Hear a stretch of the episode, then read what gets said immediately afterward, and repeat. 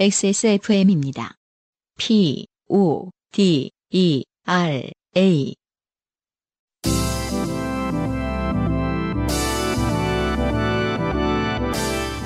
요즘은 팟캐스트 시대.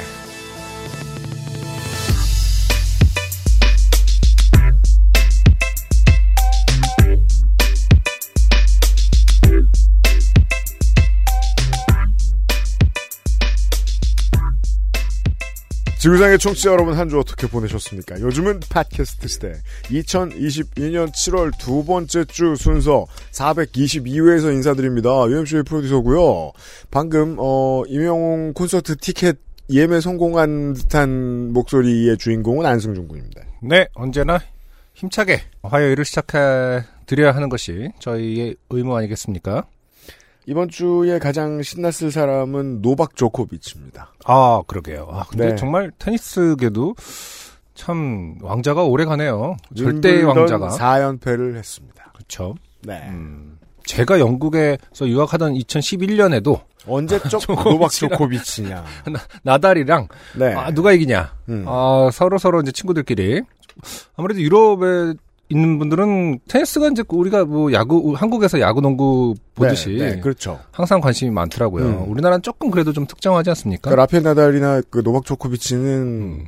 뭐 저 윌리엄스들이나 음. 그냥 테니스의 대명사 같이 된 지가 너무 오래됐습니다. 그러니까요. 그죠. 맞아요. 딴 사람은 테니스 안 하는 거죠. 어, 신기해요. 몇 년이야? 그러면 한 이십 년은 된 것 같아. 어쨌든 나달 조코비치 어떤 구조 자체가요. 뉴스 다루는 직업을 가진 자체가. 사람으로서 네. 참 허탈합니다. 스포츠는 음. 정의를 실현하진 않는구나. 네. 안티백서도 열심히 하면 우승하는구나. 아, 안티백서구나. 아, 그래. 맞네요. 네. 음. 세상은 공평하지도 않고 공정하지도 않으며 착한 사람이 잘 되지도 않아요. 아, 맞다. 뭐 하나를 거부한 적이 있어요. 그렇죠? 그렇죠. 계속 버티고 있죠. 맞아요. 네. 그리고 막 그 참가도 안 하고 막 이래서. 갈 때 가더라도 우승하고 가는 거죠, 지금. 이런 세상입니다. 요파 씨의 사연 보낼 일이 얼마나 많으시겠어요, 청취자 여러분. 네. 뭐, 좀 다른 얘기긴 한데, 음. 테니스 경기를 직관을 해봤는데요. 아, 네. 어, 어, 어, 윈블던에 가서 해봤습니다. 어, 진짜요? 네. 네. 음. 아무래도 짧은 기간이 있었다 보니까 꼭 네. 해야 될 것 리스트가 있었는데. 윈블던 가보기. 아, 윈블던 정말 좋아요. 그러니까 윈블던의 그 분위기라는 것이 진짜 그 우리가 흔히 말하는 미디어 속의 어떤 영국의 어떤 음. 그런 분위기죠. 우리가 왕실에서 살지는 못하지만 음. 그 행사 자체가 굉장히 이제 그 전통과 아, 그렇죠. 권위를 중요시하고 이제 뭐랄까 드레스 코드도 중요하고 뭐 음. 먹는 문화도 중요하고 이런 것들이 다 합쳐진 어떤 행사 같이 느껴지더라고요. 그렇군요.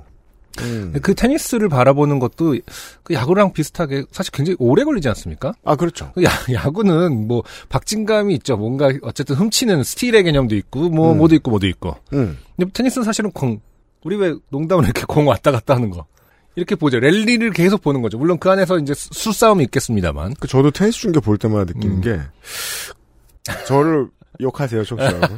저거 돈 내고 가서 보고 졸다 오지 않을까. 아, 근데도 아, 재밌긴 재밌더라고요. 그렇군요. 어, 그 랠리를 네. 탕탕 고개를 왔다 갔다 음. 갔다 이것만으로 뭐가 재밌을까 하는데 음. 그 안에서의 어떤 문화가 있긴 있어요. 거기도. 그렇군요. 네. 그 초록색의 어떤 코트와 어, 그런 분위기. 설마 아니겠습니까? 음, 거기 또 네. 딸기에 연유를 뿌린 다음에 샴페인과 같이 먹는 음. 그 전통적인 어떤 디저트가 있거든요. 네. 음. 아무튼 테니스 직관. 탕후루. 음. 네. 탕후루 좋은데. 길에서 그걸 봤는데 계속 떠오르네요. 어. 네. 아무튼 네. 테니스 직관도 참 재밌는 일이었는데 어, 많은 사람들이 아. 이제 보는 사람들과 하는 사람들 많은 사람들이 인생을 바치고 음. 우승은 안티백서가 합니다. 네. 계속 이게 인생이다. 네, 정의는 없다. 요즘은 팟캐스트 시대 사백이십이 번째 시간입니다.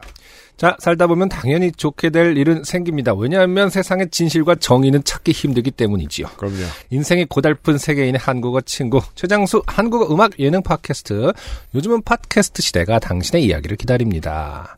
당신 혹은 당신 주변의 어떤 이야기라도 좋습니다.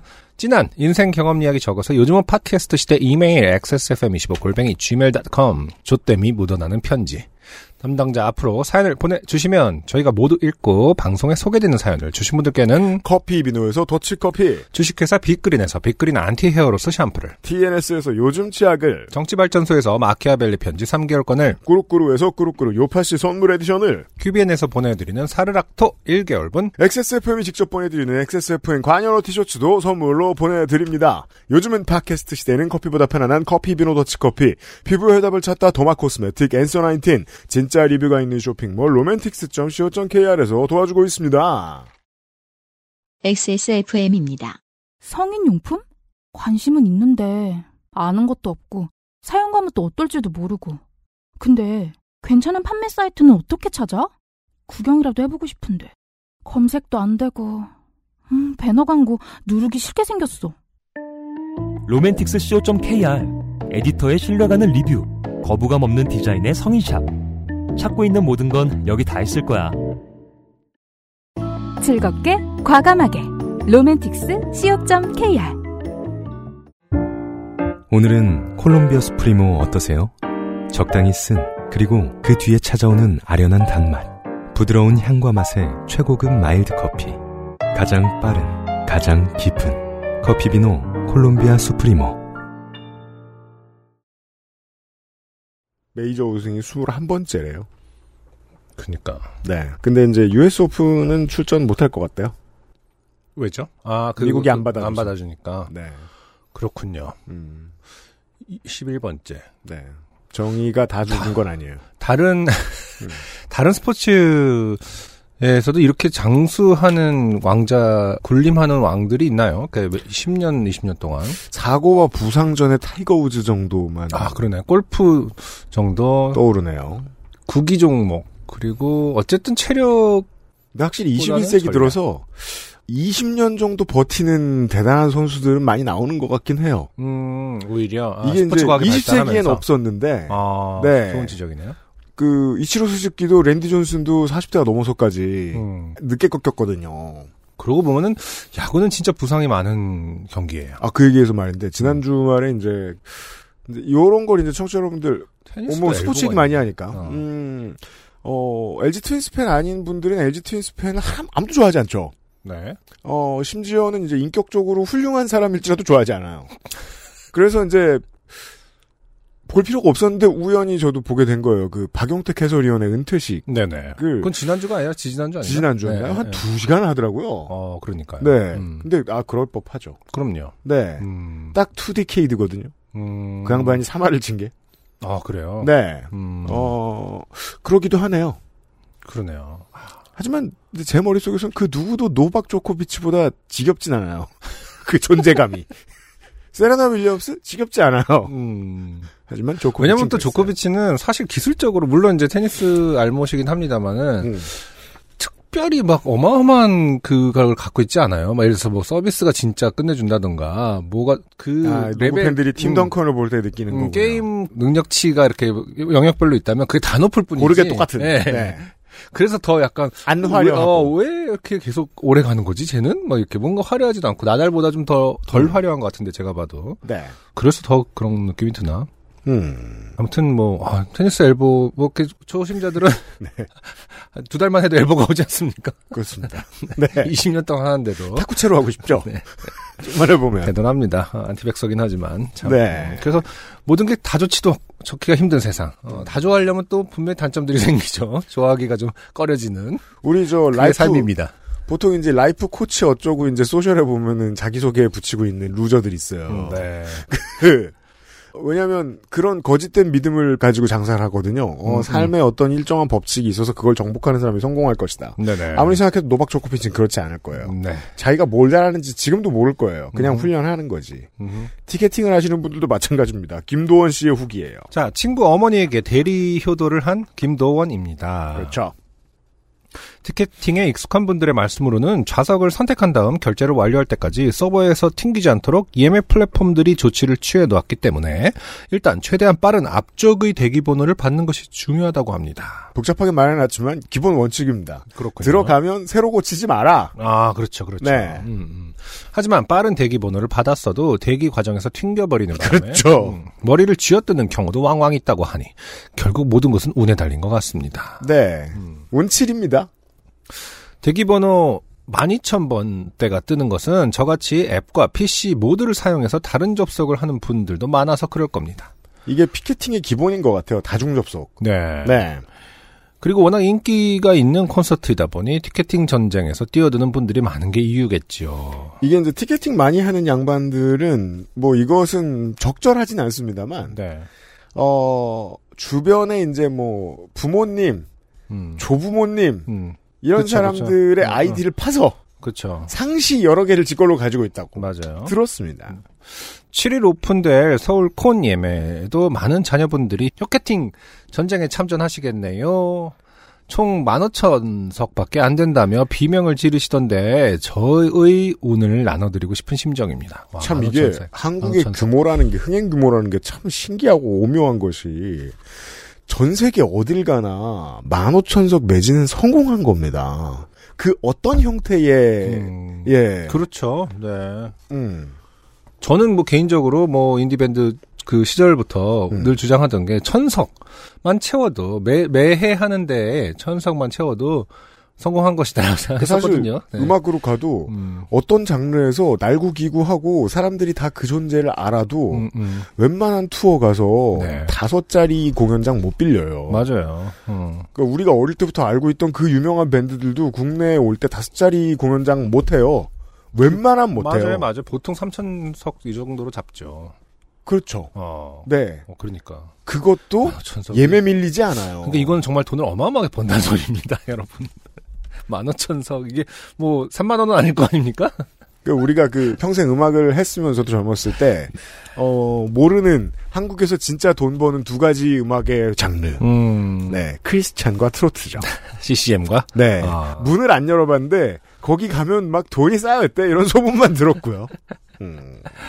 그러게 말입니다. 어, 다들 건승하시고 꼭 티켓팅 성공하시길 바랍니다. 그리고 만약 실패하더라도 뭐 채널에서 서울콘 막공은 생방 중계를 한다고 하니 혹여나 암표를 구입하실 생각은 보류해 주셨으면 좋겠습니다. 네, 김도원 씨의 후기였고요. 네, 요즘도 이렇게 암표가 성행하나 보죠.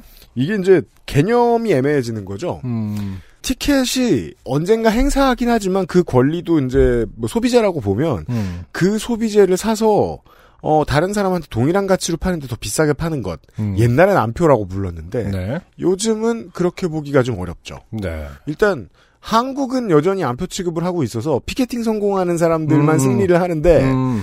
어, 대부분의 나라들은 그냥 원래 티켓 파는 곳에서 리셀링을 하죠. 음. 음. 예. 그래서 똑같은 옆자리인데 가격이 다르고 음. 그걸 그냥 당연하게 받아들이고 음. 음. 그렇죠. 모르겠어요. 어떤 게 옳은 건지. 외국에서는 또 지난번에 말씀드린 적 있지 않습니까? 그 네. 스텝 야광조끼 입고 어디까지 들어가는지. 아, 그래? 한쪽에서 똑같은 그 야광조끼를 팔고 있는 것은 아닌지. 효캐팅이 이게 되게 이슈였는지 네. 트위터에서 음. 언더바 smmfot 언더바 네 저도 봤습니다. 네네 이런 얘기를 임명웅 서울콘 예매 오늘이었고 이분 다른 분입니다. 음. 어, 전국의 자식들 멸망했습니다. 이것은 이번 주 요파씨 후기고요 요요요 하면서 사진을 올려주셨는데 예스 이십사 어. 티켓 접속 대기 중입니다. 대기 인원 구만 이천이백구십일 명 이상. 그러니까. 어 이게 가장 멋진 말이 이상이에요. 이상. 음. 계산을 해줄 순 있으나. 음. 그 이상일 가능성도 배제할 수 없다. 구만 이천 명. 그러니까요. 이게 이제 이 대 일쯤 넘어가면 그 다음부터는 리셀러가 되게 빠른 속도로 붙기 때문에 음. 만 오천 명 들어가는데 십만 명 몰렸다는 거 아니에요? 우리가 아는 선에서만. 네. 야, 그렇군요. 임영웅 씨가 뭐 전 잘 모릅니다만은 임영웅 씨의 뭐 탤런트가 워낙 출중하다라는 전제도 있겠지만 네. 기본적으로 트로트는 그럼 우리 세대한테도 결국에는 음. 우리가 소비하는 음악이 될까? 우리가 자라서 자라 다 자랐지만 학교 앞에서 네네. 친구들하고 그 얘기를 해봤어요. 스무 살 때? 아, 그런 얘기는 아무 쓸데없는 얘기, 스무 살 때 한 얘기는 하지 마. 우리 예순 살 때 우린 트로트를 좋아할까? 아, 그러니까. 음. 왜냐면, 지금 정도는 예측할 수 있어요. 한 쉰아홉까지는 온몸을 거부하다가, 음. 투항하는 새끼들이 하나씩 둘씩 나오지 않을까? 네, 그 투항은 너무 무장해제일 것 같아. 약간, 어? 어느 순간 따라 부르고 있구나, 뭔가. 그러니까 왜냐면, 지금, 이제 여기 목숨 거시는 분들은, 음. 한국 포크의 전성시대 때 십 대였던 사람들이에요. 음, 그쵸. 그때 트로트가 그렇게 대단했나? 아니었거든요. 음. 음. 알 수 없어요. 그러니까 이제, 우리가 생각하는, 먹히지 않나. 특히 우리가 생각하는 트로트의 어떤 굉장히 좁은 범위의 트로트. 음. 좁은 범위의 창법, 좁은 범위의 말 그대로 뽕기. 음. 그러니까 이제 영역이 엄청 확장이 된 거죠. 스펙트럼이 넓어졌죠. 아, 그렇죠, 그렇죠. 우리는 아유, 어, 너 그거 트로트 싫어한다며 이걸 듣고 있어 그러면 야 이건 트로트 아니지 이렇게 변할 가능성이 높은 거죠. 아, 그렇죠. 성인 전용 장르는 스테레오타입, 넓어지죠. 네. 네. 스테레오타입에 갑자기 뭐 이렇게 봉서나 연정을 찾아 듣는 것이 아니라, 음. 그러니까 어떤 어느 날 갑자기 어, 어떤 시니어 가수의 노래를 우리가 듣고 있는데 남들이 볼 때는 그게 트로트가 돼가고 돼 있겠지. 세상에 히트곡의 음. 제목에 봉선화가 들어가던 시절이 있었다니. 이렇게 생각하지만 네. 우린 먹히게 되어 있다. 그러니까. 아, 지금 구만 이천 명 이상인데 우리가 바보인 거지. 네. 아, 지금. 자, 미국 얘기했죠. 음흠. 박재경 씨의 후기. 네. 학생 때 응급실 실습을 나갔습니다. 그날도 응급실 환자 엑스레이를 찍다가 한 시간 정도만 지나면 집으로 갈 수 있는 때가 됐습니다. 응급실이 갑자기 분주해지더니 환자가 실려왔고 경찰 십수명이 함께 들어왔습니다. 총상 환자였습니다. 어휴. 엑스레이로 총알이 어디 있나 확인하고 제자리로 돌아왔습니다. 실습 시간이 끝나고 집으로 가려는데 응급실이 폐쇄됐습니다. 네. 총상 환자가 응급실에 오면 만약의 사태를 대비해 말하자면 범인이 일을 끝내기 위해 올 수도 있다는 상황이 끝날 때까지 누구도 응급실을 나갈 수도 들어올 수도 없다는 겁니다. 야. 몇 시간을 멍하니 앉아있다가 응급실이 다시 열린 후에야 집으로 갈 수 있었습니다. 한국에서는 상상도 못할 일이죠. 야, 이렇게 총기 사고가 말 그대로 테러가 많은 나라에서는 이러한 범죄 원칙이 있군요. 다량의 총기 사건이 있었을 때 그러니까 미국의 응급실들은 이런 경험이 폐쇄한다. 풍부할 테니까 그 킬러가 다시 응급실로 아예 찾아올 수 있다는 전제를 하는군요. 그렇겠죠. 와, 무섭습니다. 이번 독립기념일 연휴에도 많은 총기 난사 사건이 있었습니다. 참고로 그렇죠. 총상 환자라 하더라도 총알이 주요 장기를 위협하지 않는 경우에는 그것을 빼지 않습니다. 왜냐하면 총알을 무리하게 빼내려다가 오히려 상처를 키우거나 다른 심각한 문제가 발생할 수 있다는 겁니다. 그렇죠. 어, 예상은 했습니다만 어, 람보나 어, 코만도 음. 이렇게 막 자기 총알 빼고 아, 그렇죠. 담배치 집어넣어 붙이고 어, 이런 것은 이런 것은 비약적인, 비과학적인 방법이었다. 박혀 있어서 움직일 수 있다면, 살아있다면, 그대로 돌아. 뭐 왜 그땐 그렇게 빼려고 했던 걸까요? 이유를 설명해 주시고 계세요? 보드카를 그렇게 들이붓고. 옛날처럼 총알이 중독을 일으키는 납이 아니라 구리이기 때문에 아, 문제가 안 됩니다. 죄송합니다, 람보. 제가 람보를 무시했습니다. 그렇습니다. 네, 람보는 네. 납 중독을 걱정했던 것이군요. 납. 이러면서. 낮은 톤이죠. 어, 실버스타 소리가. 납. 남이 영어로 뭐더라? 그렇군요. 음. 납중독. 그래서 이제 구리로 바뀌었나 보군요. 언젠가부터. 그러니까 이게 결국 참 웃기는 아이러닉한 지점이에요. 그러니까 음. 살상무기인데. 그죠. 바뀐 사람을 걱정하는 거 아닙니까? 그렇죠. 어, 납이 바뀌면 좀 비인도적이니까.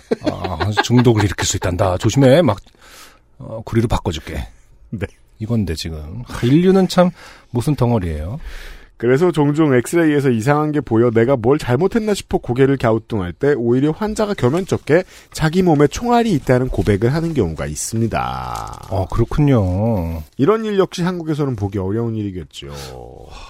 아니, 그러니까 어느 시점 이후에는 빼도 된다도 아니고 그냥 평생 갖고 살아라로 볼 수도 있는 거군요. 그죠. 너무 깊이 박혔는데 음. 그 뽑았을 때 출혈을 감당할 수 없을 것 같으면 그냥 두는. 네. 야, Bullet in my butt 이게란 게 이제 뭐 정말 그 은유적, 은유적 표현이 아니겠네요.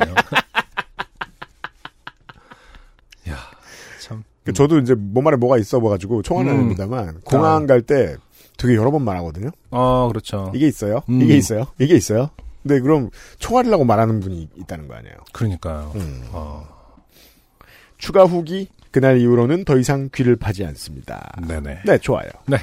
자, 아, 미국에서 후기가 또 줄줄이 오죠. 왜냐면 사람들은 서러우니까요. 네. 제이팍 씨가 저도 미국에서 거주 중인 나성 인근인입니다. 네. 이 년 만에 급작스레 뇌졸중 증상이 있어 응급실에 가게 됐는데요. 어휴. 일단 다행히 뇌졸중은 아니었습니다. 다행입니다. 그래도 걱정이지 않나요? 뇌졸중이 아니, 아니면 아니어서 뭐야? 다행이라는 분한테 너 아주 걱정스럽다라고 할 필요는 없는 것 같습니다. 알았어요. 저희가 전문 의료인이 아닌 이상. 알았어요. 응급실 갈 때는 구급차를 부르면 비싸다는 건 알고 있었어서 옆집 할머니께 부탁해서 병원으로 갔고요. 도착해서 이것저것 관련 검사 후에 아니라는 판정을 받고 병동에 입원을 했고 추후에 여러 가지 검사를 했습니다. 엠알아이, 씨티 등등. 네. 퇴원 몇 달 후 내역서가 날라왔고요. 저는 보험이 있어서 그나마 아주 비싸진 않았지만 한국에 비해서는 비싼 금액을 지불했는데요. 이 박 삼 일 입원 비용, 검사 비용이 약 삼천 달러. 보험 적용 후입니다. 보험 적용 후가 삼천 달러. 그러면 한 삼백오십만 원 정도 되는 건가요? 사백만 원? 네, 네, 요즘 네. 하면. 그런데 응급실 비용이 따로 천구백팔십 달러로 청구가 되어 있더라고요. 와. 제 보험은 응급실 이용 시 백 달러만 본인 부담이고 나머지는 보험이 처리하게 되어 있는데 왜 이렇게 나왔는지 보험회사에 연락을 했습니다. 응급실 안에서 저를 담당했던 의사가 제 보험을 받지 않는 의사였다고 하더라고요. 이게 무슨... What? 아까 개인별로, 그, 그 소속이 아니라 개인별로 그게 있나 보다. 이런 랜덤 운이 있나. 그니까요. 의사를 제가 지명할 수 있는 것도 아니고 알아서 오는 순서대로 배치되는 건데 의사 소속이 제 보험을 안 받는다고 이렇게 청구되다니. 그러니까 원래 이제 전통적으로 코미디라는 것은 희극이라는 것은 원래 이런 그 비장미 같은 그죠. 게 있는 거죠. 이런 것을 그래서 스탠드업 코미디가 그렇게 발달했나 봅니다. 네, 뭐... 그러니까 얼마 지금 희화할 것이 많습니다. 오고 그러니까 죽어가고 웃지 않으면 있는데 죽고 싶으니까. 그러니까 네. 오고 있는데 그걸 물어봐야 되는 거야. 너 그 보험 안 돼? 뭐 엑스엑스 보험 되니까 안 돼. 아, 다음 다음 사람 이러면서 이렇게 그러다가 죽고. 근데 어떤... 진짜 있을 일이에요. 그러니까요. 그죠? 참고로 결말은 진상 진상 개진상 떨어 컴플레인했더니 알아보겠다고. 음. 제가 웬만하면은. 진상은 언제도 승하지 않는다라고 생각하는 사람입니다만 네. 이건 안 그럴 수가 없어요. 그러니까요. 나중에 연락 달라고 하더라고요. 그러더니 천구백팔십 달러에서 영 달러로 바뀌었습니다. 본인 부담 백 달러도 없어졌어요. 에? 와. 미국 의료 시스템이 이렇습니다. 야. 아, 정말 코미디가 발달할 수밖에 없는 캘리포니아에서 온 슬픈 이야기였습니다. 네, 저희도 한때 그런 말이 좀 유행하지 않았습니까? 개그 프로가 필요 없는 이유. 네. 이러면서 이제 정치하다 아, 코미디니까 그러니까요. 이런 것처럼 네. 어, 세상에 이렇게 모든 게 코미디면은 그걸 비꼬지 않을 수가 없는 거죠. 게다가 어, 이제 그 반대구나 그러면. 어. 미국 서부에 있는 친척들이 요즘 많이 오는 이유가 네. 한동안 코로나로 한국에 못 놀러 와서가 아니죠. 음. 병원 가야 됐었죠. 그러니까. 이 년 동안. 삼 년 동안 못 가다 가는 거죠 지금. 아, 그런 분들 많다고 치과, 들었습니다. 치과 치료 진짜 많이 하시고. 그러니까요. 그렇죠? 네. 네. 좀 궁금합니다. 이게 박재경 씨께서 이렇게 진상진상을 떨 정도로 음. 하려면 일단 우리는 그런 생각이 들죠. 아, 영어를 되게 잘하나 보다. 음. 왜냐면 진짜 클레임이라는 것은 이게 음. 갑론을박, 말 그대로 논쟁을 해야 되는 거잖아요. 그렇죠. 그쪽에서 무슨 말 하면 그걸 또 반박하고. 네. 그리고 또 기분이 나쁜 진상이 되려면 네. 기분 나쁜 말을 할 수 있어야 되잖아요. 그것이 네. 영어를 정말 잘해서 가능한지 음. 아니면 왜 이제 제일 모국어가 아닌 사람의 못된 어, 영어 그렇지. 사전 그런 거 아니까 왜 우리도 모국어가 아닐 때 뭐 밥 먹었어요를 그러니까 식사는 어떻게 하셨습니까라고 누가 물어보면은 뭐 음. 굉장히 예의 바르게 느껴진다던가 갑자기 아, 네. 예가 안 떠오르니까 그렇죠. 그러니까 음. 외국인이 어설픈 한국말 할 때 더 진실성이 느껴질 때가 있단 말이죠. 아, 네네. 뭐 이렇게 어 얼굴이 좋아 보여요 이 말을 음. 그러니까 얼굴이 훨씬 더 아름답게 느껴집니다라고 음. 했을 때 음. 와 진짜 진심인가 보다. 근데 그 사람은 아, 그냥 그럼. 말을 선택한 것뿐이잖아 아는 단어를. 그렇죠. 그런 이상한 조어가 가능하죠. 오히려 그래서. 음. 제가 얼마 전에도 뭐 트위터에서 돈 얘기 봤었는데, 그러니까 그래요? 백남준 씨에게 했다는 얘기가 있는데 네. 누구였는지 까먹었습니다. 근데 영어가 완벽해지기 전에 많이 글을 써놓으라고. 그때의 네가 써놓은 글은 영어가 음. 완벽해지기 전에 네가 쓴 그 외국어는 그 굉장히 가치가 있다. 시적인. 음, 음, 음, 왜냐하면 언어라는 게 갇혀있기 때문에 그렇죠, 그렇죠. 그 선택의 문제이기 때문에 맞아요, 맞아요. 이상한 조어들이 음. 어, 시가 될 수 있는 거거든요. 음. 그렇기 때문에 오히려 제가 궁금한 지점은 다시 돌아와서 그렇죠. 어, 네. 뭐랄까 어, 어, 모국어가 아니기 때문에 그 듣는 사람 입장에서 어, 되게 심각하게 느껴서 오히려, 오히려 클레임에 성공을 했는가 음. 어, 이런 부분이 좀 궁금하네요. 음. 음. 네. 후기를 보내줄 수 있다면 어느 음. 어떤 것들이 외국에 사실 때 그 클레임은 오히려 더 그런 것이 효과적인지 어, 완벽하지 않음이 링크를 하나 세워줬습니다. 아, 그러니까요. 게시판 글의 제목은 외국인 세입자가 이번 달에 월세 못 낸다고 보낸 문. 그러니까. 이렇게 왔어요. 친애하는 부인, 이번 달에 월급을 받지 못했습니다. 다음 달에 집세를 같이 내겠습니다. 친절하게 내 요청을 수락하십시오. 그러니까 이렇게 했을 때 야, 그냥 천구백팔십 달러 떼주자. 뭐 약간 이렇게. 그래서 것인지. 친절히 수락하겠소 하려다가 알겠습니다 하고 그냥 보냈어요. 저번엔 음. 월세가 만기돼서 재계약할 거냐고 문자 보내니 이렇게 왔어요. 나는 여기서 꼼짝도 하지 않을 것이다. 아, 그러니까 이런 거가 좀 더 효과적일 때가 있을 수도 있다라는 생각이 드네요. 네, 음흠. 저희 팟캐스트는 그냥 일반적인 진상을 하셨을 거라 믿습니다. 네, 후기 감사합니다. 엑스에스에프엠입니다. 스트레스 받고 있어? 티나, 피부 트러블. 지워줄게. 안소 나 인텐이니까. 바이오 시카덤으로 빠르게. 건조한 피부 깊숙이. 단 하나의 해답. 안소 나 인텐 시카판테놀. 한때 그 담배 피지 말라고 외국인 그 주민이 음. 담배 피는 사람에게 피지 말라고 붙여놓은 외국 짤도 유명했었잖아요. 뭐죠? 미역국 먹었습니까? 너희 엄마도 막 약간 이런 거 있잖아요. 아, 그런데. 그런 상. 음. 그래서 담배 피지 말라는 말인데 굉장히 어디서 주워 붙여갖고 굉장히 강력한 메시지를. 인적 불상도 마찬가지겠지만은. 그렇죠? 지난 삼 년 내내 심지어는 이제 젊은 사람들 많이 가는 골목을 지나다니면서 세상에 이렇게 어, 놀 때가 아닌데 이러면서 혀를 끌끌 차던 분들도 네. 올해 여름에는 놀러 가려고 합니다. 맞아요. 못 참겠거든요. 그러게요. 네. 어, 오랜만에 휴가 관련 장르 사연이 왔습니다. 네. 정경준 씨입니다. 안녕하세요. 지난번 다른 분의 사연에 후기로 올라탔던 서울 주화지검 보이스피싱 피싱남 정경준이라고 합니다. 네. 이천십팔 년 여름, 무더운 여름이었습니다. 모르긴 몰라도 이천십칠 년이나 이천십팔 년 엄청 더웠던 해가 있었는데. 네. 네. 우리는 진짜 이거는 역사적이다 해놓고 다 까먹죠. 그죠. 언제, 언제인지 모릅니다. 차에 올라타서 차 시동 켜고 사십 도 숫자 보던 때가 있었어요. 네. 한국에서도. 근데 그게 이천십팔 년이었던 것 같아. 음. 이번 여름휴가는 이십오 년지기 친구와 처음으로 꼭 해외 어디론가 다녀오겠노라 계획을 짜다가 태국으로 목적지를 결정하게 됐습니다. 당시 저는 회사 출장 이외에 개인적인 관광이나 휴가로 해외를 가본 적이 없던 터라 몹시 설레는 마음을 안고 비행기에 올랐습니다. 좋더군요. 마찬가지로 더운 한국보다 더 더웠을 태국의 날씨는 덥고 습하기는커녕 상쾌하게 느껴졌습니다. 첫 목적지인 파타야에 도착하자마자 호텔에 짐을 풀고 야외 풀장에 몸을 던졌습니다. 친구와 저는 둘 다 물을 상당히 좋아하는 터라 넓은 풀장이 딸린 호텔을 최우선으로 찾아 예약했거든요. 너무 즐거웠습니다. 시원한 물에 몸을 담그고 마음껏 수영을 즐기고 풀장 한가운데 바에서 물속 의자에 앉아 칵테일을 들이키는 기분이란. 그런데 좋게 될 전조였을까요? 제 스마트폰의 방수 기능, 심지어 밀스펙 인증이라던 기능을 철석같이 믿은 저는 물속에서 사진도 동영상도 찍고 놀았는데, 음, 음. 이게 이제 그 밀스펙 인증이라는 건 뭐예요? 밀리터리 스펙이요. 아 정말. 근데 그런 기능이 있었어요. 이게 이제 실제로 밀스펙이라고 이제 검색을 해보죠. 네. 그러면 다 이렇게 시작합니다. 밀스펙이라더니. 그러니까 밀스펙은 밀스펙으로 존재하는 것이 아니라 밀스펙이 라더니로 존재하는군요. 네.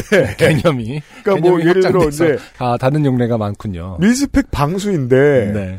어 육군이 물에 안 들어가 봤다더라 쓰면서 뭐 이런 것인지 알 수 없어요. 네. 신발 밑창 정도의 물 웅덩이를 지나가 본 적이 있다.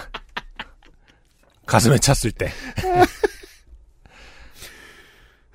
밀스펙 인증이라던 기능을 철석같이 믿은 저는 물속에서 사진도 동영상도 찍고 놀았는데 화면에 침수 경고 문구가 뜨더니 폰이 꺼져버렸습니다. 좀 당황했지만 금세 괜찮아졌습니다. 휴가 기간에 해외에 놀러왔는데 폰 좀 꺼지면 어떻습니까? 친구와 놀러온 건데 예쁜 사진을 찍을 것도 아니고 이런들 어떠하리 저런들 어떠하리 잊고 놀자 하며 기분을 회복했습니다. 와, 어떤 분들에게는 굉장히 뭐 자연스러운 문장이지만 어떤 분들에게는 굉장히 부자연스러운 문장이에요. 그러니까 왜요? 친구랑 놀러온 건데 이쁜 사진을 찍을 것도 아니고. 아, 뭐 인스타그램 글의 핵심은 그러니까 이쁜 사진을 찍으러 왔는데 친구가 중요한 건 아니고 뭐 거의 그 수준이 되어 있지 않습니까 지금은? 그러니까 적어도 이제 이천이십 년대 기준으로는 네. 여전히 만국 공통이죠. 음. 이건 성별 따라 갈리죠. 우리가 죽고 난 뒤에는 그런 점이 달라질 수도 있어요. 아, 모르겠어요. 요즘 엠지는 모르겠습니다. 뭐 네. 성별과 무관할 정도로 음. 네, 이쁜 사진이 더 중요하지 않은가. 그러니까 왜냐하면 저도 이런 축이기 때문에 네. 예. 음. 저녁에는 파타야 맛집을 돌아다니며 즐거운 하루를 보내고 다음날이 밝았습니다. 다음날은 무려 요트 투어를 예약해 두었더랬지요. 난생 처음 하는 요트 투어였습니다. 세상에 요트라니. 이날을 위해 새 선글라스와 래시가드도 샌들도 준비했습니다. 래시가드 얘기해서 말인데요. 네. 적도 근처에 놀러 갔을 때 한국인을 알아보는 가장 쉬운 방법이죠. 네. 래시가드. 적도 근처가 아니라 모든 모든 나라의 그죠? 해변에 갔을 러시아에 때도. 가도? 네. 아, 그죠. 일단 멀리서 래시가드가 보이면 한국인 그렇게 반가울 수 없을 거예요. 네. 그래서 보면 주로 한국에서 파는 브랜드입니다. 네. 네. 또 되게 이거 매니악해가지고 그 브랜드 이름이 크게 써 있습니다. 알아볼 수 있도록. 네. 근데 그거는 뭐 워낙 음. 외국 그 인종들은 덜 타고. 네. 네. 워낙 그런 피부가, 걸까요? 네. 그거에 이제 기반했다고 이제 많이들 설명을 하죠. 그렇잖아요. 근데 네. 그러자면. 저기 누워 계신 백인 아줌마 아저씨들이 너무 억울하잖아요. 그분들은 아무리 태워도 그 색소가 달라서 색소에 그게 달라서 네, 우리나라처럼 음. 빨개지거나 어, 그렇게 색깔이 변하진 잘 않죠. 네, 뭐 그거에 기반한 거로 시작했으니까 보죠. 일단은 래시가드가 뭐 관련이 없는 사연은 아닙니다. 아 그렇군요. 파타야 시내에서 요트 투어를 위해 버스를 탔습니다. 여기저기에 호텔 리조트에 들러 다른 관광객을 태우더군요. 모두들 표정도 밝고 신나 보였습니다. 물론 저도 그랬겠죠. 항구에서 우리를 기다리던 웅장하고 영롱한 요트는 이삼십여 명의 관광객을 태우고 물살을 가르며 바다 위를 질주했습니다. 네. 햇살은 따갑고 바닷바람은 시원하고 사람들은 신나고 준비해간 래시가드를 입고 가르고 한국 사람 얼굴과 목에 열심히 선크림을 발랐습니다. 제 피부는 소중하니까요. 네. 하의는 비치 팬츠 반바지 차림입니다. 아. 그렇군요. 래시가드가 풀착장이 아니었군요. 그렇죠. 반바지 차림이었습니다. 다리엔 선크림을 바르지 않았습니다. 제 다리 피부는 덜 소중하니까요. 아. 다리 좀 타면 어떻겠어요. 요트를 구경했습니다. 일 층에는 바도 있고 이 층에는 에어컨이 나오는 객실도 있고 삼 층에는 시원한 바람이 불고 보통 요트 맨 앞쪽에는 요트를 가로지르는 커다란 해먹 같은 게 있지요. 네. 티비에서만 보던 그 해먹이 눈앞에 있었습니다. 전 사실 그게 뭔지 잘 모르겠습니다. 그러니까 이제 요트가 양쪽에 날개가 있듯이 나가는 그게 있잖아요. 음. 그 양쪽에 날개 같은 부분을 이어서 거기다 해먹을 보통 해놓죠. 아, 굉장히 짱짱한 해먹, 음. 그물. 그럼 거기 이제 누워 있는 거고 밑에선 물이 튀는 거죠. 어... 네, 그런 파, 스폿이 있죠. 그래요. 네네. 음, 저는, 음.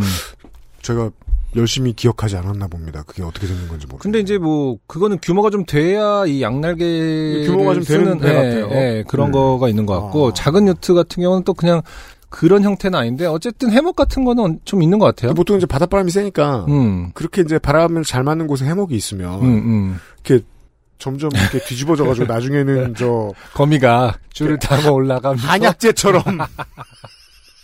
없네. 짜이는 어, 바닥에, 것이 아닐까요? 바다에 집이 짜였나? 이렇게. 그걸 상상하는 거죠. 그러니까 지금, 네. 그렇죠. 유엠씨의 그 눈동자에서 그걸 느꼈어요. 두려움. 그렇죠. 위험한 걸 어, 왜. 무서, 무서, 무서울 것 같은데? 라는 걸 어, 저는 느꼈습니다. 해목 아래로 바다 파도가 지나가고 가끔 시원하게 물도 튀고, 아, 이거다. 네. 오늘 나의 스윗 스팟은 여기구나. 요트를 온전히 즐기려면 여기야. 라고 생각한 저는 누웠습니다, 거기에. 네. 따갑다기보다는 따스하게 느껴지는 햇살이 비추고 아래에 푸른 바다가 파도치며 지나가고 기분 좋게 물방울이 튀고 네. 요트 투어는 근처 섬을 세 군데 들르는 코스였습니다. 섬에 도착할 때마다 이삼십 분씩 내려 구경을 하고 스노클링을 하는 자유시간이 주어졌지요. 그렇죠. 저는 한 군데 섬에서 내려 잠깐 구경을 하고는 거의 모든 시간을 해먹에 누워 있었습니다. 음흠. 에디터가 짤을 보내주셨어요. 이 해먹이 어떻게 생겼는지. 네네. 음... 지, 지금도 유엠씨의 눈빛에서는 네. 이것은 용왕님에게 바치는 어떤 신전 그 재물된 같은 것이 아닌가. 그러니까 이건 휴양이라기보다는 그냥 네. 멸치가 있을 곳인데요. 네. 아, 갈매기에게 깔아주는. 네, 그렇죠. 근데 지금 에디터가 보내준 짤은 이제 네. 어, 굉장히 괴로워하고 있는 물론 그렇죠. 즐기는 것 같기도 하지만. 네. 그러네요. 정경준 씨는 좋테니까. 네. 살짝 기분 좋게 졸기도 하고 목이 마르면 잠깐 일어나서 음료수도 마시고 지금이 아니면 이 여름 대학 볕을 언제 또 기분 좋게 즐길 수 있겠냐 하는 생각에 좋아하는 물놀이를 마다하고 해목에 누워 즐겼습니다. 네. 반나절의 요트 투어가 끝났습니다. 그리고 돌아오는 버스에서 허벅지와 장단지의 후끈거림을 느끼며 으흠. 이게 여름이지. 오늘 잘 놀았구나. 라며 기분 좋게 호텔로 돌아왔습니다. 네네. 호텔 바로 앞에는 전날 발견한 솜씨 좋은 마사지 샵이 있었습니다. 평균 경력이 삼십 년은 돼 보이는 아주머니들이 모여 계신 샵이었고 솜씨도 너무 좋아서 요트 투어에서 돌아오자마자 또 마사지를 받으러 갔죠. 그런데 다리 쪽을 하시는데 피부가 너무 아픈 거예요. 제가 아! 하고 소리를 질렀더니 음. 마사지사 아주머니가 조명을 켜시더니 화들짝 놀라시며 아주머니 Too much burned 라며 알로에젤을 발라주셨습니다. 그렇죠. 알로에젤은 어, 알로에젤은 이제 거의 인류의 어떤 공통 치료제가 되었나요? 항상 이렇게 화상은 다 알로에로 이제 귀결되는 것 같아요. 그러니까 말이에요. 음. 무역의 시대가 시작되기 전까지 알로에 없이 살던 사람들이 그냥 일찍 죽은 거예요, 다. 다서 burn. 예, 예. 추운데 러시아 사람들 죽은 거예요, 다. 자, 아예 마사지 받는 시간 전체를 할애해 알로에젤 다리 마사지를 받았습니다. 그때 생각했습니다. 아, 좀 많이 타긴 탔나 보구나. 통증까지 있는 걸 보니 라고. 네. 그렇게 가볍게 생각할 문제가 아니었음을 그날 그렇죠. 저녁까지는 몰랐죠. 네. 자, 여기까지 보아하니 대충 이제 결론은 알 것 같은데. 그렇죠. 이게 신기합니다. 음흠. 그 거의 이제 다리가 이제 훈연된 상태에서 네네. 그냥 걸어 다녔다는 거 아니에요? 그렇죠. 아, 이게 되는군요. 그러니까 이제 상체는 어쨌든 래시가드가 막아준 거 아닙니까? 래시가드가 아, 중요하다. 아, 한국인. 네. 네. 그리고 그날 밤 지옥이 시작됐습니다. 아프더군요. 그렇죠. 저도 한번 일해본 적이 있는데 너무 많이 그 선탠을 해서 끙끙 앓게 되던데요. 생각보다 그냥 피부면은 음, 우리가 잘못 생각할 수 있으니까, 네, 그러니까 네. 뭐 태양 선탠에 말 그대로 아픈 게 뭐 음. 잠을 못 잘 정도겠어? 뭐 이렇게 얼음찜질 좀 하고 근데 그게 아니라. 진짜로 끙끙 앓게 되더라고, 밖에. 음... 네. 열이 빠져나가는 그 방식 때문에 온몸이 음... 오한이 오는 그런 것까지도 겪더라고요. 이분은 같은 경험인지 모르겠습니다만. 찾았겠습니다. 음. 아파서. 음. 의학적 지식이 전무한 저로서도 이건 많이 좋게 됐다. 그렇죠. 단순히 탄 게 아니라 화상이다. 음. 그것도 심한. 음. 이라고 생각이 들 만큼 아팠습니다. 샤워기로 다리에 찬물을 맞으면 통증이 없었지만 물을 끄는 순간 바로 후끈함을 넘어서는 통증이 찾아왔습니다. 천만다행으로 아까 마사지샵에서 사온 알로에젤을 초발초발하며 밤을 버티고 아침이 되자마자 풀장에 뛰어들었습니다. 풀장에서 찬물에 다리를 담그니까 살만했거든요. 이것은 이제 우리가 흔히 옛날 디즈니 만화에서 통과자리 같은 데서 아 내가 아 그렇구나 톰의 꼬리에 불이 붙었을 때 이제 그죠 표정이 바뀌죠. 물통으로 들어가서 아 이러면서 그렇게 체크아웃 직전까지 생존을 위한 몸담금을 마치고 두 번째 목적지인 방콕으로 향했습니다. 음. 다른 분들에겐 사실은 민폐일 수 있어요. 그러니까 수온이 올라가겠죠. 뜨거운 것을 다 먹기 때문에. 그러니까 여행의 적은 부상이죠. 네. 예. 아니 그리고 그 수온 자체를 이 사람이 올리는 역할을 했다. 아 그렇죠. 너무 너무 뜨거운 것을 담궜다. 아 삶은 계란 처음 집어넣었을 때. 그렇죠. 네. 아프더군요. 하룻밤새 더 심해진 화상으로 인해 내딛는 걸음마다 통증이 심했습니다. 다리 앞쪽의 피부가 걸을 때마다 찢어지는 것 같았습니다. 친구와 병원으로 가야 하나 상의를 해봤지만 외국에서 병원을 가기도 무서웠고 통증의 종류로 보건대 어차피 병원에서도 진정제 정도 발라주는 것 외에는 별다른 치료를 받을 수 있을 것 같지 않았기에 네. 어기적 어기적 힘겹게 방콕으로 향했습니다. 그렇습니다. 이것이 바로 어, 우리가 어, 흔히 말하는 친구죠. 아무 도움이 안 되는 글쎄, 여행지에서의 친구란 딱 이런 정도입니다. 모르긴 몰라도 적도로 갈수록 네. 웬만한 작은 병원들도 음. 다 이런 류 화상에 대한 대책들은 가지고 있지 않을까 싶긴 한데 그렇겠죠. 더군다나 음. 뭐 예, 방콕에서 이런 일이 하루에 한두 번 있겠습니까? 그렇죠. 예, 병원을 굉장히 신뢰해야 되는데 음. 네. 친구는 항상 어, 본인보다 항상 더 똑똑하지가 않은 경우가 많죠. 특히 여행지에서. 이게 이제 뭐 오천만의 인구가 중지를 모으는 것과 네. 친구 셋이 중지를 모으는 건 좀 다르죠. 네. 네. 중지만 계속. 네. 멍청함이 곱해져요. 네. 방콕 호텔에 도착하자마자 저는 욕조에 냉수를 받았습니다. 그 호텔엔 야외 풀장이 없었거든요. 원래 계획대로면 방콕에 도착하면 시내 구경을 위해 나갔어야 했지만 서로 불평불만 하나 없이 친구만 외로이 혼자 갔습니다.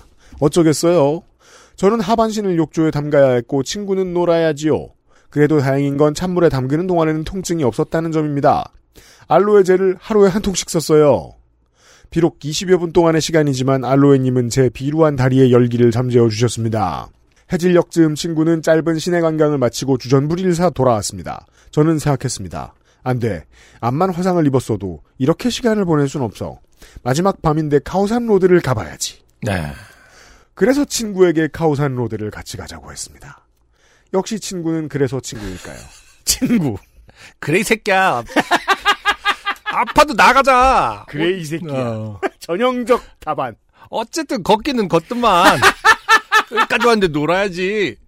걷기는 하더만. 그건 이제 보통 이제 군사적 해석이죠. 잔존 능력이 그렇지. 얼마나 있을 경우 놓고 가진 않겠다.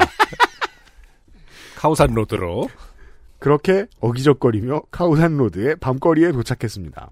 도착하자마자 드럭스토어에서 튜브형 알로에 젤을 샀고 십 분 간격으로 다리에 알로에를 발라가며 재밌게 돌아다녔습니다. 이게 좀 알로에 젤이 없었으면 훨씬 더 좋은 결과가 나올 수도 있을 것 같아요. 알로에 젤을 지금 너무 과신하고 있다. 그래요? 네, 알로에 젤이 있으니까 뭐 이걸 바르면 시원하니까 순간적으로. 근데 그거는 음. 제가 아무리 생각해도 전문가는 아니지만 네. 알로에 젤의 함량이 되게 중요할 것 같거든요. 그러니까 알로에 젤이 수만 가지가 있을 거니까 알로에 일 퍼센트짜리. 알로에 십 퍼센트짜리. 알로에가 아무리 화상에 좋다 하더라도 그 함량이 굉장히 중요할 것 같은데 네.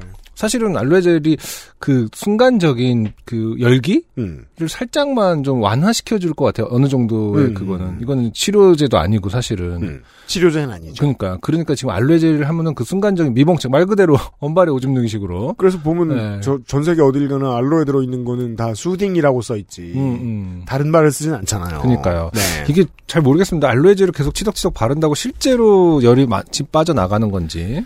음, 저 저는... 없으면 너무 아프니까요. 그러니까요. 음. 또 이게 신기한 게 남들이 볼 땐 신기한 게 하나도 없고 멍청한 건데. 네. 꾸준히 걷고 있으면 통증에 적응이 되는 건지 걸을만 했습니다. 또 이게 신기한 게 계속 걸으면 덜 아프더라고요. 네. 걸음을 좀 멈춰 앉아 있다가 다시 움직이기 시작할 때는 세상 너무 아팠지만 꾸준히 걷고 있으면 통증에 적응이 되는지 걸을만 했습니다. 물론 제 걸음걸이를 보고 몇몇 사람들이 이상한 눈빛으로 쳐다보긴 했지만 밤이라 시뻘개진 제 다리가 눈에 띄진 않았거든요. 그렇게 스스로를 인간 승리라 생각하며 방콕에서의 저녁을 보내고 다시 호텔로 돌아와 잠을 청했습니다. 아프더군요. 정말이지 옷자락만, 손끝만 스쳐도 아팠습니다. 다행히도 앞부분만 구워졌으니 망정이지 삼백육십 도로 구워졌으면 쪽잠도 못 잘 뻔했습니다. 새벽 내내 자는 건지 마는 건지 자다 깨서 알로에 바르고 자다 깨서 찬물을 끼얹고 이게 지금 논리적으로 좀 잘못된 게 앞쪽만 노출이 됐기 때문에 이만큼 아픈 거지 만약에 당, 당신이 뒤집었으면 반만 그나마, 네. 반씩 아픈 거 아닙니까? 앞뒤가 그러니까 한 번도 뒤집지 않았기 때문에 이런 결과가 있는 아, 걸 수 있습니다. 아 그렇구나 그렇구나. 음, 근데 뭐 뒤쪽은 안 그랬다. 그러면 이제 한, 한나절을 더 했었어야 문제고 같은 음. 시간을 쪼개서 반으로 나눴으면 화상은 좀 덜 했을 수도 있다. 이분의 특징이 이제 계속해서 자기 잘못을 찾아 나가는 길은 절대 찾지 못하고 있어요, 지금. 아, 그렇구나. 네. 거기로는 절대로 안 가시는군요. 네. 아주 기특하게도 안 찾아갑니다. 카오산 로드로 갈 뿐입니다. 제주다 싶을 정도로. 네. 다음 날, 한국으로 돌아가기 위해 공항으로 향했습니다.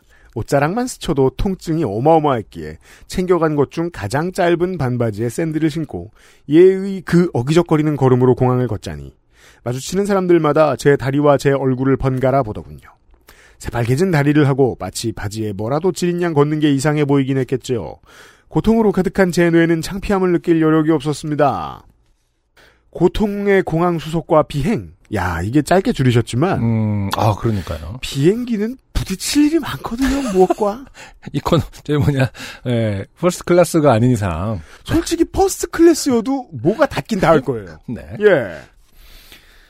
을 마치고 인천공항에 내리니 밤중이었습니다. 바로 병원에 가기도 애매한 시간이었지요. 제가 사는 곳은 순천입니다. 아...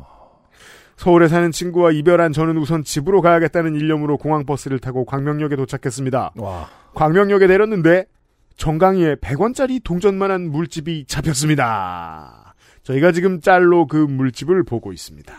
네, 지금 프린터가 이렇게 그렇게 상태가 좋은 상태가 아니라서 그런데 네. 물집이라고 하기엔 저는 그냥 달걀 노른자를 그죠? 올려놓는 줄 알았습니다. 굉장히 네. 큽니다. 굉장히 큽니다. 적어도 백 원짜리 그러네요. 백 원짜리 동전만 할 것 같네요. 음, 더 클 것 같은데. 비행 중에는 기압 때문에 괜찮았던 건지 공항에 내리자마자 조금씩 물집이 커지고 있던 모양이었습니다. 야, 그러니까 이것도 기압의 영향을 받을 수 있겠다. 음. 내리자마자 우와. 비행기 안에선 억눌려 있던 물집이 억눌려 있어. 음. 내가 알로에 바르지 말랬지 이러면서 이렇게 점점 올라오는 느낌입니다. 이건 진짜 좋게 됐구나. 기차를 기다리면서 저는 급히 의사 친구에게 전화를 걸었습니다. 나 늦었는데 미안하다만 내가 폰이 고장나서 사진을 못 찍었고 지금 태국에 다녀와서 공항에 내렸는데 바닷가에서 일광욕을 하다가 화상을 입은 다리에 물집이 큰데 이걸 어떻게 해야 하냐? 응급실에 이런 걸로 가도 되는 거냐? 주변 친구들 중 보기 드물게 착한 캐릭터인 그 친구는 이렇게 말해줬습니다. 의사 친구. 참을만 하면 내일 아침에 피부과에 가보는 게 나을 거야. 물집 터지지 않게만 조심해서 자고 아침 일찍 가봐. 이것은 이제 참고로 보기 드물게 착한 캐릭터 말투죠. 네, 그렇죠. 네. 그렇게 기차를 타고 집에 도착했습니다. 도착했는데 세상에 물집이 커졌습니다. 어... 달걀, 아니 오리알 반쪽이 제 정강이에 붙어 있었습니다. 그러니까요. 그나마 왼쪽 다리엔 메추리알 반쪽이었지만 오른쪽 다리엔 물집이 안 터지고 이렇게까지도 커질 수 있구나라는 생각이 들 만큼 커다랗게 성장해 있었습니다. 네. 아프더군요. 그 어마어마한 비주얼을 보고 있자니 더 아픈 것 같더라고요. 그걸 안 터뜨리고 자려고 자는 둥 마는 둥 밤을 보내고 아침에 피부과로 향했습니다. 피부과에 들어서자마자 다른 환자, 간호사 선생님들을 포함한 모두가 공항에서의 그 표정으로 제 다리와 얼굴을 번갈아 봤습니다. 저도 이런 물집을 달고 여기 오게 될 줄 몰랐습니다 하는 마음으로 그저 웃어 보일 뿐이었습니다. 진료실에서 제 다리를 본 의사선생님은 의사선생님. 화상이네? 심한데? 이거 어떻게 된 거예요? 라며 놀라 물으셨고. 하긴 이게 뭐 음. 의사 양반이 모든 걸 다 예측할 수 있진 않아요. 네. 과거를 비추는 구술도 아니고 물어봐야죠. 혹시 요트의 그 해먹? 뭐 이렇게. 아. 아, 그 맞출 수도 있을 수도 있겠다. 왜냐면 아, 하긴 해먹 밑에 있는 게 아니까 그 X자로 그거 되진 않겠구나. 저기 태닝이 되진 않겠군요. 하하. 바닷가에서 일광욕을 좀 하다가 하하. 라는 저의 대답에 의사선생님. 아니 일광욕을 해야지 다리를 구워버리는 사람이 어딨어요. 이거 이도 화상이네. 하며 물집을 터뜨리셨습니다. 다리에 달려있던 오리알이 터지고 나니 시원하기도 하고 민망하기도 하고 그렇게 의사선생님이 물집을 터뜨리고 소독을 하고 처치실로 이동해 피부 재생 레이저 치료를 하기 위해 누워있는데 레이저 기계를 조작하던 간호사 선생님이 속삭이셨습니다. 간호사 선생님. 이거 햇빛에 탄 거예요? 나. 네. 간호사 선생님. 세상에. 제가 여기서 십 년 넘게 일했는데 햇빛에 타서 이렇게 된 분은 처음 봤어요. 솔직히 제가 직원이지만 이건 큰 병원 가셨어야 되는 게 아닌가 싶을 정도로. 나. 하하, 네. 세상 민망하더군요. 피부과. 이, 이 네. 여운 너무 깨림직하지 않습니까? 뭐요? 큰 병원에 가셨어야 되는 게 아닌가 싶을 정도로. 점점점. 이거 어쩌라는 걸 가야, 지금 해도 가라는 건지, 어, 아니면은 해결할 수 있다라는 건지, 저 같으면 굉장히 깨림직할 것 같습니다. 음. 우리 원장 무능하다, 뭐 음, 이런. 그러니까 솔직히 제가 직원이지만, 이런 느낌. 음. 별로 솔직하지 않아도 되는 건데. 우리 병원 썩스 뭐 이런 소리인지. 어, 네. 네. 세상 민망하더군요. 피부과 십수년차 간호사 선생님이 처음 보는 케이스라니. 드레싱을 마치고 난 저의 몰골은 그야말로 미이라였습니다. 네. 저희들은 지금 그 미이라자를 보고 있습니다. 양발과 양 발, 종아리, 모, 아, 발목, 무릎 발까지. 네. 네. 그리고 또 손등, 어, 손등도 있습니다. 그리고 음. 어 허벅지 부분을 보면 네. 저희가 지금 저 사실상 이제 프린터가 태업을 하고 있지 않습니까? 네. 그래도 알아볼 수 있을 정도로 그라데이션이 엄청나게 빨갛습니다. 맞습니다. 네. 음. 그러니까 지금 반바지 수영복 때문에 안 탄 부분과 그 그렇죠. 무릎부터는 지금 빨간 부분이 저희가 이제 대조를 느낄 수 있거든요. 어, 굉장히 지금 예쁜 잘 익은 사과와 같은 무릎 색깔을 하고 있다. 양쪽 허벅지 중간에서부터 발가락만 남기고 모든 다리를 붕대로 침침 감았으니까요. 그렇게 매일 피부과에서 소독을 하고 레이저를 쬐고 연고를 바르고 다시 붕대를 감는 치료를 이 주가량 했습니다. 여름이라 밤에 샤워할 때엔 커다란 쓰레기 봉투로 양 다리를 감싸고 포장 테이프로 물이 들어가지 않게 칭칭 봉하고 씻었고요. 복귀한 회사에서 반바지에 슬리퍼 차림으로 일한 건 물론이고 회사에서 직원들에게 한동안 미이라라고 놀림받은 건 뭐 별거 아니었지요. 아, 양다리에 붕대를 칭칭 감고 어기적거리며 내리는 환자를 보고 병원 주차장 관리인이 놀라서 이 주간 가장 가까운 자리인 지정석에 주차하는 특혜를 입기도 했네요. 네. 다행히 화상의 흉터는 이 년쯤 지나니 사라졌습니다만 저는 햇빛에 일정 시간 이상 노출되어야 할 경우 다리에까지 꼼꼼히 선크림을 바르는 습관을 갖게 되었습니다. 네네. 여기까지 태국 바닷가에서 놀다가 화상을 입고 미이라가 된 사연이었습니다. 네. 당시에는 사연으로 쓸 생각도 못했던 일이 적다 보니 너무 길어진 것 같아 민망하네요. 글솜씨가 부족하면 글이 길어진다더니. 오리알 물집 사진과 미이라 붕대 사진 첨부합니다. 인상이 찌푸려지는 사진이지만 사연의 진실성을 담보하고자 같이 보냅니다.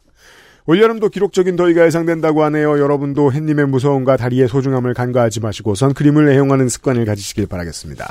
기억을 더듬어 또 좋게 됐던 사연 찾아보겠습니다. 인생 구석구석에 함께해 주셔서 항상 감사합니다.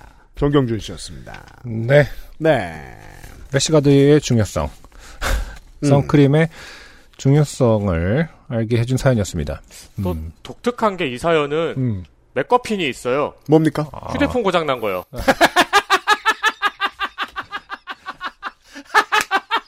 굉장히 큰 단서가 될 줄 알았는데 사실 없었죠. 음. 그 사연의 맥거핀은 처음인 것 같아요. 심지어 나중에 그 사진을 못 찍은 게 좀 네. 뭔가 원인이 될까 했는데 또 밤이 늦어갖고 또 별로 큰, 큰 차이도 못 느꼈고요. 그 병원 친구에게, 의사 친구에게. 그죠. 네. 그리고 또 이제 그 해에 잘 타시는 분들은 위험에 노출돼 있는 거니까. 네네. 언제 들여도 선크림 바르는 습관을 들이셔야 되는데. 음. 그래서 이제 열심히 잘 바르는 분들 보면 음흠. 옛날에 한번 이 정도로 된통당한 경험들이 다들 있습니다. 그렇죠. 예. 네. 정경준 씨만큼이 아닐 뿐이에요. 맞아요. 저도 있었고요. 음. 어, 그때도 진짜 약간 선탠을 제대로 하면은 멋있어질 거라는 어떤 환상 속에서 많이 네. 태우면 많이 태울수록 어, 멋있는 몸이 될 것이다. 아. 라고 생각하던 시절이 있었죠. 네. 음. 그런 멋있는 태닝은, 음. 부지런한 사람이 쟁취하는 결과물이죠. 그렇죠. 호크루... 갑자기 확 탄 놈 말고, 그건 그냥 탄 놈이고. 프렌즈에서 네. 로스가 그 태닝 기계 잘못해갖고. 아, 네. 스프레이 네. 텐. 그, 잘못, 어, 세세 돌아야 되는, 뭐, 그, 미리 돌거나 막 이러지 않았습니까? 그래서 한쪽만 꺼내지. 그렇죠. 네. 그 정도가 아닌 이상은, 음. 자연스럽게 그 멋있게 하는 거는 굉장히 사실 위험을 감수해야 되는 일이다. 그리고 그... 되게 부지런해야 되는 일이고요. 음. 자전거 타실 때, 네. 뒷목 꼼꼼히 바르세요. 맞아요. 아, 그럼요. 뒷목 발라야죠. 네. 어. 나만 몰라요. 음. 아니, 음. 어쨌든 확실한 거는 확실히 한국 혹은 동양인 혹은 한국인이 태닝 때문에 화상 입는 일은 훨씬 더 많아요. 음. 음. 그 조심해야 됩니다, 진짜로. 네. 음. 우리 중에는 에디터가 태국에 가봤어요. 아, 그래요? 저도 네. 태국 가봤습니다. 아, 그래요? 네네. 저만 안 갔어요. 네. 덥나요? 저, 저도 카오산 로드는 못 갔어요. 저만 그때 친구들 저만 배탈이 나갔고 네. 애들 카오산 로드 갔을 때 못 갔고 음. 예. 보드카레인이랑 밴드 아, 첫 단독 공연하고 제 친구가 거기서 일을 하시는 친구가 있었는데 음. 그 친구의 이제 그 안내를 받아서 네. 섬도 가고 거기서 이제 스쿠터 빌려서 놀고 그랬었는데 태국은 음. 음. 아 진짜 멋있는 나라예요. 태국은 음. 진짜 전통이 일단 길잖아 거기도. 그렇죠. 그리고 음식 같은 경우도 굉장히 발달해 있고 음. 굉장히 문화적으로 풍부한 나라더라고요. 음. 우리가 흔히 생각하는 수준의 관광지가 아니라 어, 굉장히 재미있는 거. 그래서 태국에 빠지신 분들은 거의 매해 가시고 하잖아요. 아 그래요? 네. 어떻게 보면 막 서구의 휴양지보다 훨씬 더 역사와 전통이 깊기 때문에 선블락 잘 챙겨가시고요. 네. 정경준 씨 고맙습니다.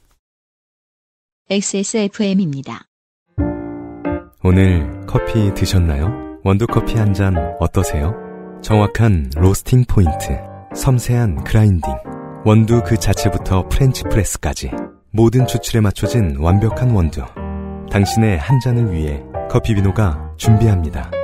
가장 편한, 가장 깊은 커피비노 원두커피. 지금 우리가 사랑할 시간 로맨틱스 씨오 점 케이알. 자, 겁나 매력적인 익명의 사연을 하나 보시죠. 네.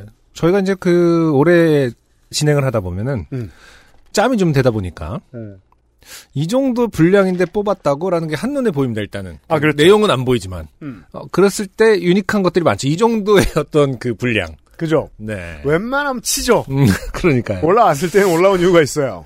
자, 제가 한번 읽어보도록 하겠습니다. 간만에 다시 사연 투척해봅니다. 익명이지만요. 사연의 내용상 부득이 익명으로 요청드리는 점 양해 부탁드립니다. 여느 회사가 그렇듯 저희 회사에도 엘리베이터가 있습니다. 직장 생활을 하다 보면 엘리베이터라는 공간 안에서도 매너와 센스가 필요할 때가 있습니다.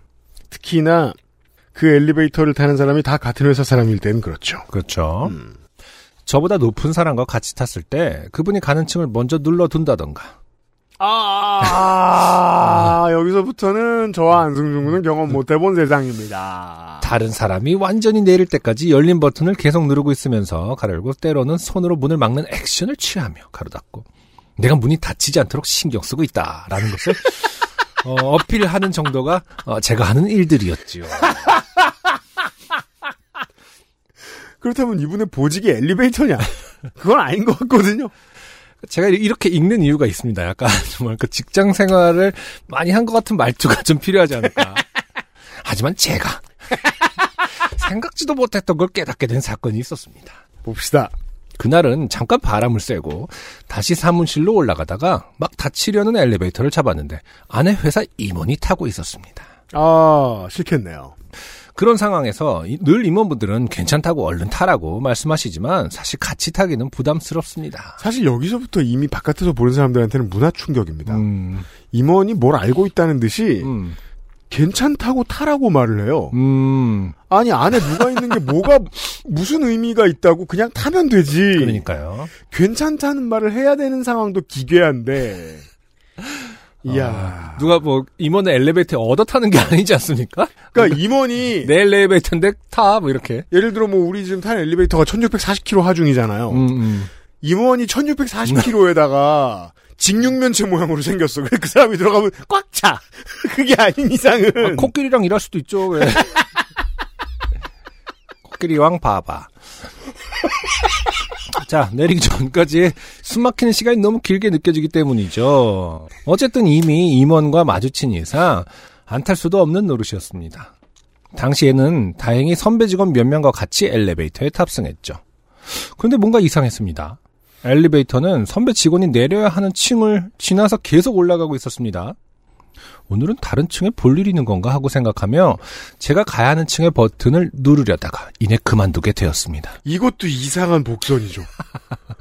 엘리베이터를 탔는데 음. 엘리베이터를 타서 하는 단 한 가지의 행위를 네. 포기했어요. 그렇죠. 내가 가고자 하는 층으로 가기를 포기합니다.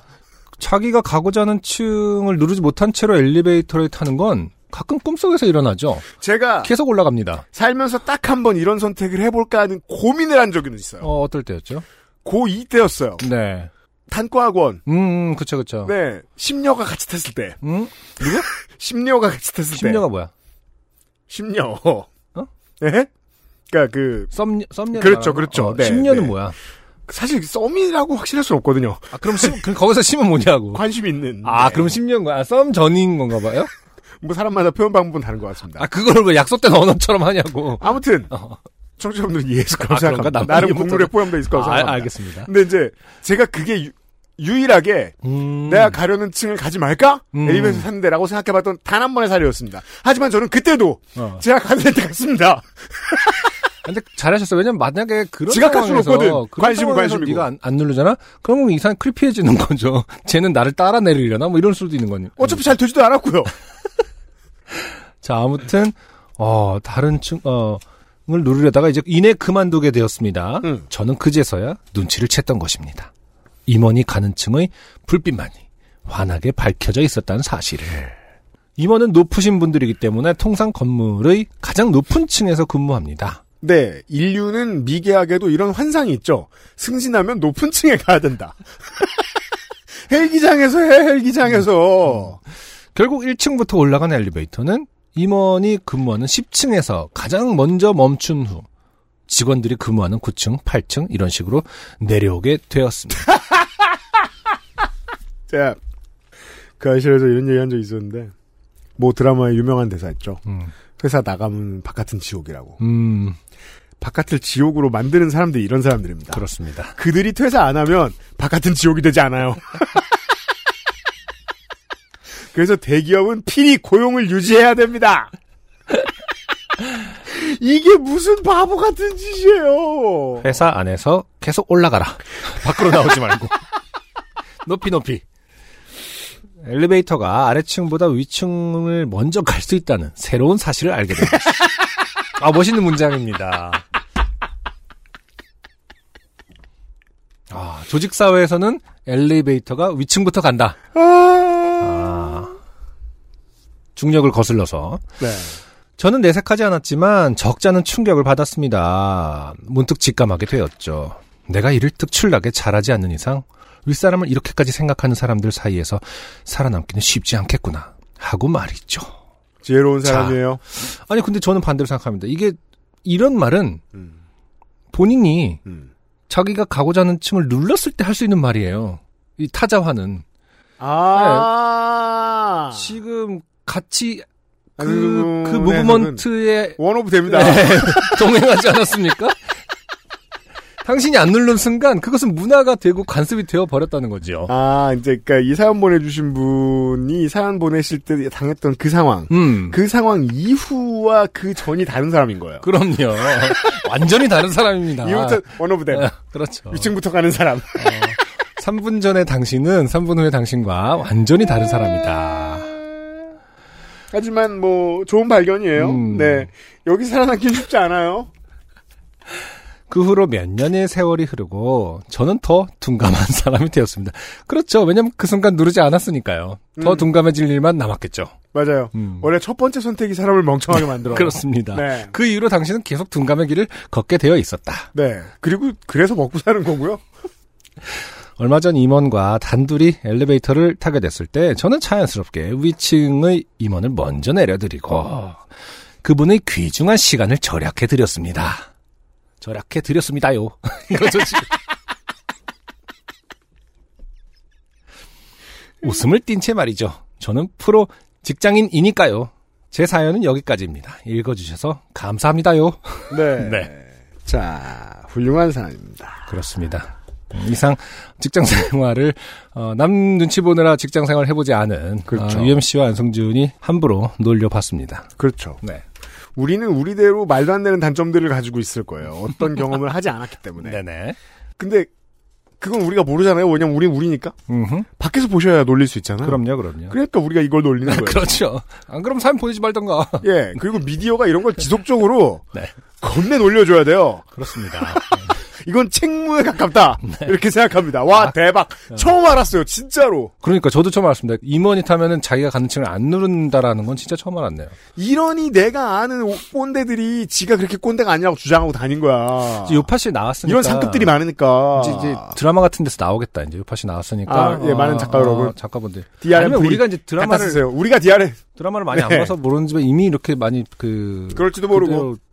묘사되고 있을지도 모르겠습니다만, 음, 네, 아무튼 충격적입니다. 충격적입니다. 네, 어, 저는 누르지 않았으니까 충격을 받을 수 있습니다. 그럼요. 저는 그 공간에 있지 않았으니까 충격을 받을 수 있고요. 네, 네. 그러니까 우리가 야광 잠발 입고 한번 가봅시다. 정말 이러는 놈들이 있는지. 음, 그러게요. 고맙습니다. 엑스에스에프엠입니다. 정제수의 팔십칠 점 팔 퍼센트를 유자 바이오엠으로 채우다. 피부를 밝고 투명하게 단 하나의 해답 안쏘 나 인틴 유자 바이오엠. 자, 때가 왔어요. 이런 사연이 올 줄 알았습니다. 네. 안승준 군에게 심사를 요구하는 사연입니다. 제가 제일 후회하는 어, 영역 중에 하나죠. 네. 음. 그래서 너무 자주 소개하지 않겠지만 네. 자꾸 요청들 하시기 때문에 간혹 통과할 것입니다. 네. 무려 김성룡 씨의 오랜만이에요. 안녕하세요. 틴커 테일러 솔저 김성룡입니다. 몇 주 전 안영님께서 무례한 사람에게 질문으로 퇴치하는 방법을 요파쇼 분들이 잘못 사용하고 있다고 하신 적이 네. 그죠? 그 지적도 꾹 참고 안 했어야 됐어요. 지금 와서 돌이켜보니까 그냥 그러라니. 그냥 찌그러져 있는 게 자, 잘못 사용하고 있다고 하신 적이 있는데요. 제가 그 용례를 제대로 한 적이 시도한 적이 있어 사연을 남겨봅니다. 사십 대 초반 이직을 위해 다녔던 국비 지원 취업 관련 학원에서 알게 된 친구가 있는데요. 이 친구를 A라 하겠습니다. A는 제가 자취하던 동네에 살아서 둘이 자연스럽게 술을 자주 마셨고, A는 개인적 사정으로 장기적인 일자리를 갖지 못하고 단기 알바로 생활을 유지하고 있었습니다. 상황이 이렇다 보니 A는 자신의 미래와 거취에 대해 굉장히 스트레스를 받고 있었어요. 그러던 어느 날 여느 때와 같이 둘은 동네 술집에서 이런저런 얘기를 하며 술을 마셨고, 얼큰하게 취하자 흡연자였던 친구는 담배를 피우려 밖에 나갔습니다. 네. 평상시에 담배 피는 시간을 한참 지나서 돌아온 A는 무척이나 밝은 표정으로 제 앞에 앉았습니다. 네. 나 무슨 일인데? 라고 물으니 그 친구는 해맑게 웃으며 에이, 나 취직할 것 같아 라고 말하더군요. 오, 놀라운 바보 같은 상황이죠. 옥장판을 사오면 사오지. 취직이라고요? 네.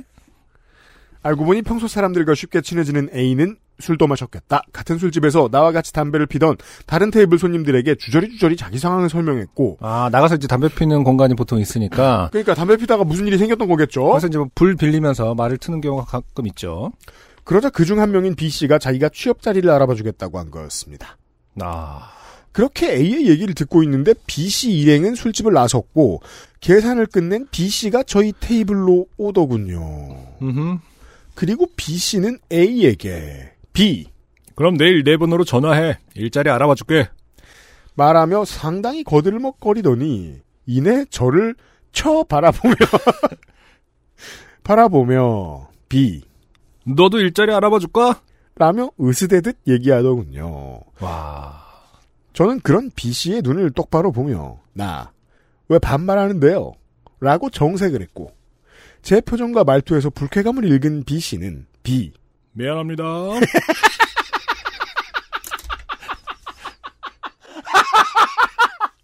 그러니까 이게 되게 설명이 길게 필요해요. 다섯 글자만 말했지만 네. 되게 센 척하다가 멀리 빠르게 도망가는 말투죠. 그렇죠. 모르겠어요. 뭐 전부를 읽을 순 없지만 아, 아, 미안합니다. 이러진 않았을 것 같아요. 그쵸, 그죠, 네. 그죠. 음.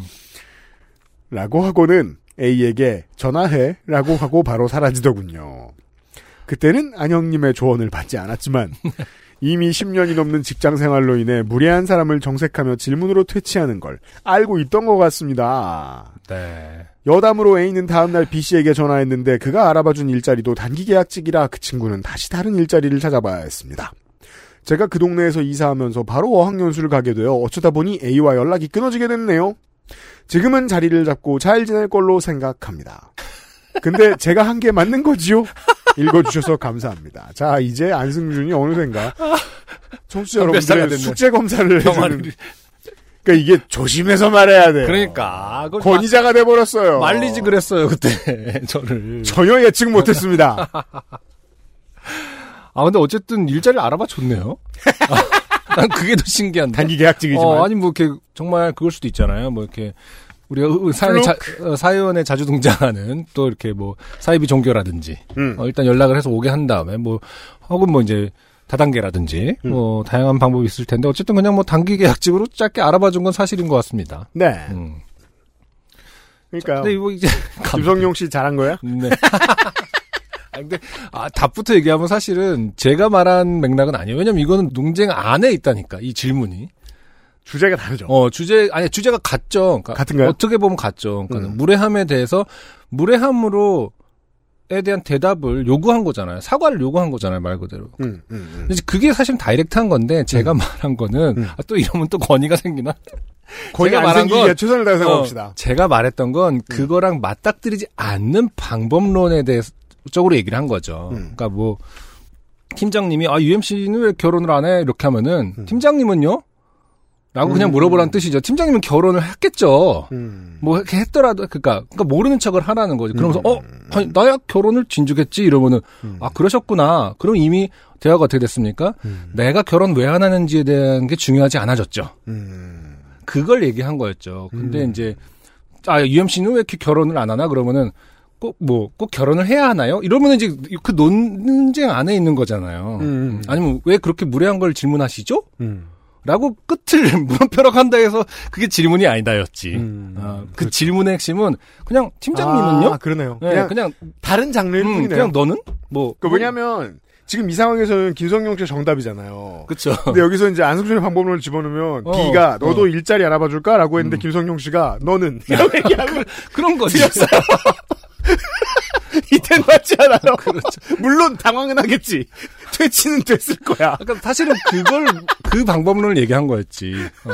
친구세요? 뭐 그 어? 뭐지 갑자기? 뭐 이렇게. 아는 사이세요? 라든지 그냥 무례함과는 별개로 맥을 끊어버려라의 문제였는데 이거는 무례함을 다이렉트로 지금 사실은 직면한 거죠. 네. 직면하는 사람들에게는 제 방법론이 제 방법론이 돼버렸다. 음. 그 제가 언급한 네. 제가 언급한 방법론이 예, 필요하진 않습니다. 직면하기가 너무 힘들 때 외면하는 방법이었죠. 네. 예, 외면을 자연스럽게 하는 방법. 네. 예, 그 맥을 끊으면서. 김성경 씨는 다른 패턴이고. 그렇죠. 이게 답입니다. 네, 김성경 씨는 그냥 정답을 할 줄, 할 줄 아는 사람인 거죠. 네, 굳이 김성경 씨를 깎아내린다면 너무 쉬운 문제입니다. 이 자식한테는 답이 하나밖에 없어요. 어. 아니, 이렇게 할 수 있는 사람은 뭐 그런 걸 저기 뭐냐, 고민할 필요도 없죠. 저도 이렇게 못할 텐데, 그러니까 뭐, 음. 못할 것 같은데요. 뭐, 왜 반말하세요라는 걸 할 줄 아는 사람이. 네. 아, 무슨 뭐, 고민이 있고 자문을 구합니까? 그니까 말이에요. 네. 네. 안승준한테 그만 검사받아라. 그러니까. 네. 다들 좀 알았어. 그냥 하라. 내가 잘못했다. 예. 매번 잘하는 것도 아니고 얘가. 그러니까. 네. 여기까지. 그냥 헛소리를 하라 정도로 어, 이해해 주셨으면 좋겠다. 네. 그다음에 또 무려 김성경 씨는 에디터가 밑에 정리해 줬습니다만 벌써 네 번째 사연을 네 어, 소개된 사연을 보내주신 분이고. 네, 네. 다 알아서 잘해줬습니다. 네. 여기까지.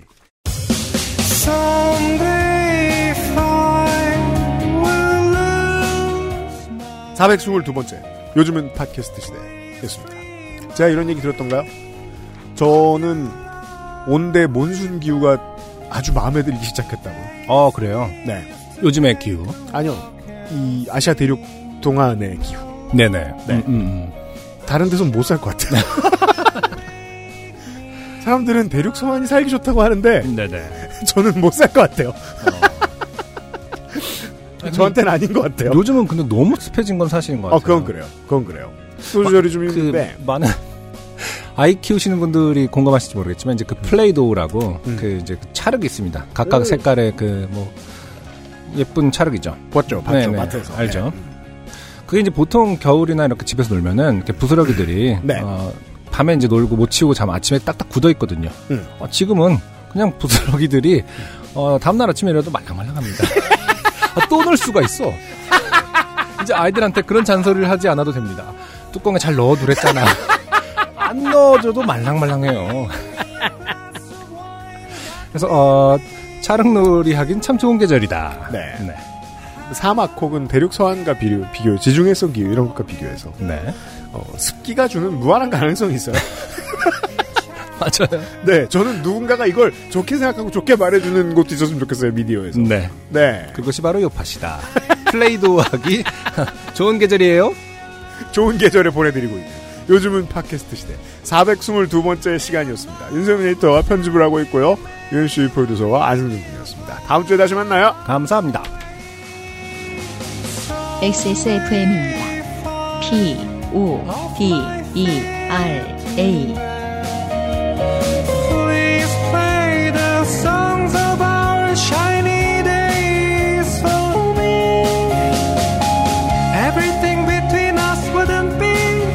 like the way